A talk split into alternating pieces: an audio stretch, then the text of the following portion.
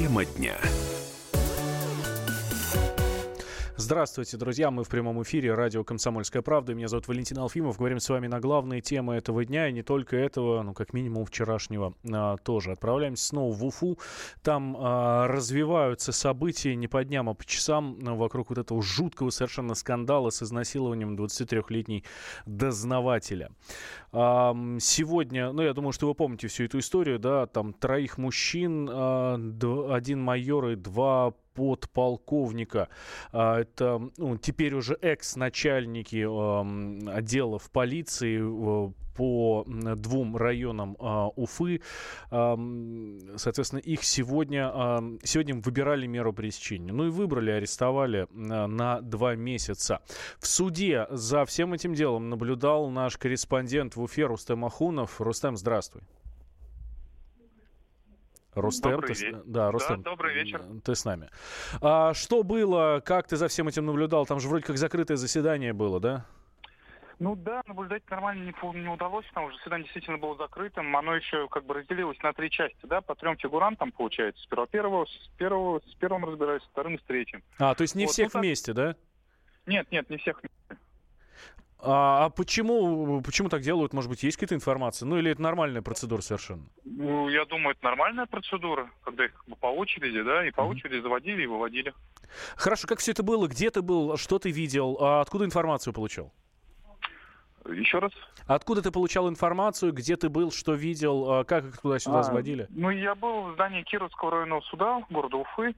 Вот. Э, ну, на самом деле мы туда еще пораньше приехали, но вся процедура, так все это началось э, только с двух часов. Вот. Э, ну, приходилось как-то выуживать информацию, где-то коллеги помогали, да, где-то там, ну, представитель Светкома сидел, ну, так, можно сказать, нашептывал информацию какую-то, да. Вот, приходилось, ну да, потому что официально, официальный комментарий удалось получить только после всех трех вот этих рассмотрений. Там уже как бы, пресс-служба суда выступила, все прочитала, там говорящая голова все рассказала. До этого приходилось вот так как-то обрывками информацию получать, но, естественно, проверять ее. Ну, соответственно, информация э, всех по очереди задержа... Э, арестовали на два месяца, да, так получается? Да, да, все они выходили, все они заходили, выходили уже в наручниках, да, там конвой, собаки, полицейские, все как полагается. А удалось лица, может быть, рассмотреть, эмоции хотя бы на лице а, обвиняемых? Так. Ну, вы знаете, в обычно в этих случаях там капюшон на голову, да, там кто-то бумажкой закрывается. Ну, эмоций, эмоций нет. Эмоций видно не было. Просто видно было мужские лица, ну, такие серые, да, там освещение такое мрачное. Ну, так, да, тошновато довольно все это было. А, ну, я так понимаю, что рядом с тобой было еще огромное количество других журналистов, да, которые точно так же, как и мы, следят э, за этим делом. А, что говорят а, вот между собой, да, в профессиональном сообществе, в профессиональном журналистском, да, какие мнения? А, может быть, что-то удалось выудить, но, может, с кем-то там, ну, просто пообщаться. А, что говорят?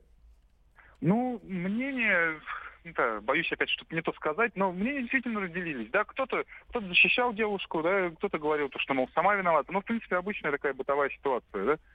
Вот, ну, нельзя сказать, то, что кто-то прям определенно выступал за или против. Да, мнения, как всегда, разделились.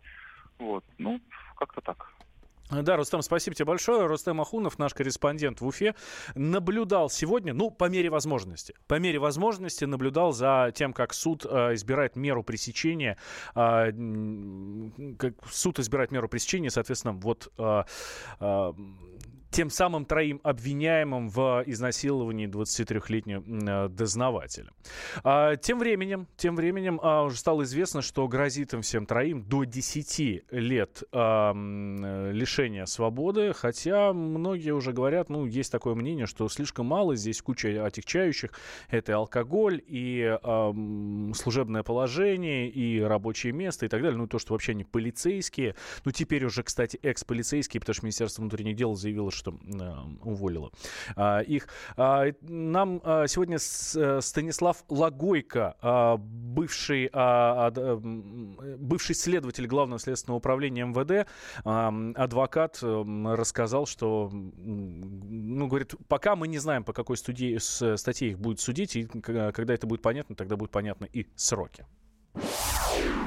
Мы не знаем, по какой статье возбуждено уголовное дело. Если действительно это было изнасилование, то есть 131 статья, то вторая часть э, групповое изнасилование, да, у них максимальное э, наказание предусмотрено до 10 лет лишения свободы, то же самое там, сексуальные действия.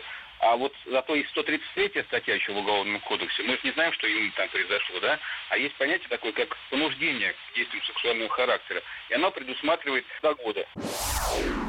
А, это был Станислав Лагойко, а, адвокат и бывший следователь Главного следственного управления МВД. А он нам рассказал о возможном наказании полицейских в Уфе. Тем временем сестра изнасилованной 23-летней девушки рассказала о ней, э, о том, ну, вообще, что, что, что за человек она, вот, и говорит, да вообще у нее никогда не было конфликтов с коллегами, всегда все э, было хорошо. Она совсем недавно устроилась на это место работы, буквально этим летом, это, говорит, Москва сообщает. Так, э, говорит, проблем не было, э, как я знаю, она веселая, непредсказуемая, человек искусства. Но э, еще накануне, э, когда мы общались с э, главой профсоюза московской, э, московских полицейских Михаилом Пашкиным, он говорит, ну это вообще неудивительная история, и такое бывает э, достаточно достаточно часто. Ну и вот эм, у нас прямо сейчас на связи Любовь Герасимова, это бывший сотрудник патрульно-постовой службы города Челябинска, сержант полиции, человек, который то же самое пережил. Любовь, здравствуйте. Здравствуйте. Ну, не настолько, конечно, то же самое, и слава богу, слава да? Слава богу, конечно, конечно. Да. Но э, к вам тоже приставали. Ну, вы знаете, прям совсем, как бы сказать, что открыто приставали, нет. У меня повышенное внимание было как со стороны мужчины к женщине. Угу. Ну, это можно было, конечно, по-разному расценивать, но все-таки, да, внимание было. Ну, э, домогательство или нет? Ну, как домогательство? Когда человек э, предлагает мне расстегивать и застегивать его пуговицы на форменной одежде не здесь и не сейчас, я не думаю, что это он меня спрашивал об оперативной обстановке. Тут уже один смысл есть. Просто все люди называют вещи своими именами. Вероятно, человек называл это так. А, Любовь, у нас буквально 30 секунд до конца. Я вот хочу понять, угу. в полиции у всех такие нравы? Вы знаете, нет. Вот до этого, пока этот данный гражданин не пришел в наше подразделение, у нас очень достойные были офицеры. Даже не слышала ни о какой подобной ситуации. Ничего подобного не было. Действительно, все было очень прилично, достойно и достойные офицеры. По крайней мере, я этого ни, ни от девочек, ни, естественно, сама я этого не видела.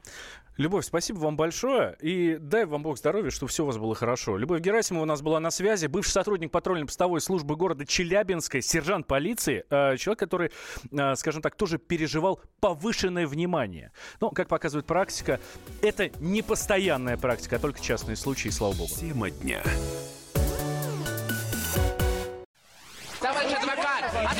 Спокойно, спокойно. Народного адвоката Леонида Альшанского хватит на всех. Юридические консультации в прямом эфире. Слушайте и звоните по субботам с 16 часов по московскому времени.